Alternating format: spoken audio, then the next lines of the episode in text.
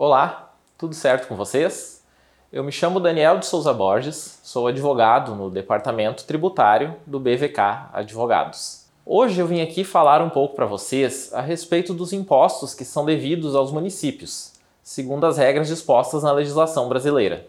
A Constituição Federal prevê, de maneira taxativa, quais são os impostos que podem ser instituídos por cada um dos entes federativos, isto é, pela União, pelos estados e o Distrito Federal e pelos municípios. Pois bem, os impostos devidos aos municípios, segundo a nossa Constituição, são basicamente três: o IPTU, que é o Imposto sobre a Propriedade Predial e Territorial Urbana, o ITBI, que consiste no Imposto por Transmissão de Bens Imóveis entre vivos e por ato oneroso, e o ISSQN, ou simplesmente ISS, que se trata do Imposto sobre Serviços de qualquer natureza. Dito isso, vamos abordar alguns pontos a respeito de cada um deles. O IPTU é o imposto que tem por fato gerador a propriedade, o domínio útil ou a posse de imóvel por natureza ou por acessão física, localizado na zona urbana do município. O contribuinte desse imposto é o proprietário, o titular do domínio útil ou o possuidor a qualquer título. A sua base de cálculo é o valor venal do imóvel, que é atribuído pela Fazenda Municipal. Já as alíquotas podem ser progressivas em função do valor do imóvel ou do tempo, bem como podem ser diferentes de acordo com a localização ou com o uso do imóvel. Já o ITBI se trata do imposto que tem por fato gerador a transmissão a título oneroso e entre vivos de bens imóveis e de direitos reais sobre bens imóveis, exceto os direitos reais de garantia bem como a cessão de direitos para sua aquisição.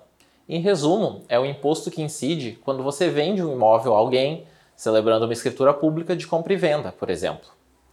Ele é devido ao município onde está situado o bem. O contribuinte será qualquer das partes envolvidas na operação, como dispuser a lei. No caso da compra e venda, costuma-se deixar a cargo do comprador, pela disposição constante no artigo 490 do Código Civil, de que as despesas com escritura e registro ficam a cargo deste, em regra. Segundo uma decisão recente do STJ em 2022, que já foi abordada aqui em outro vídeo do nosso canal, a base de cálculo é o valor do imóvel em condições normais de mercado, não necessariamente coincidindo com a base para o cálculo do IPTU. Já as alíquotas são definidas pelos municípios em lei, não podendo ser progressivas, conforme a súmula 656 do STF.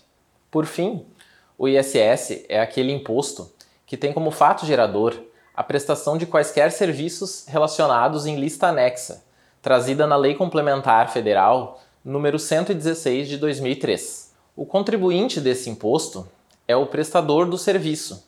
Embora a lei municipal possa atribuir a responsabilidade pelo seu pagamento à terceira pessoa ligada ao seu fato gerador. A base de cálculo será, de regra, o preço do serviço prestado.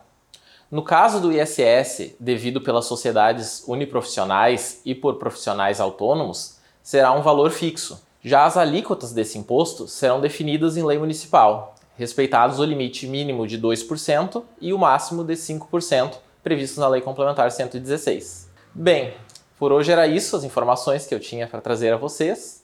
Se você achou interessante este conteúdo, nos siga em nossas redes e plataformas digitais: Facebook, Instagram, Spotify, YouTube, para estar sempre inteirado sobre os assuntos jurídicos mais relevantes.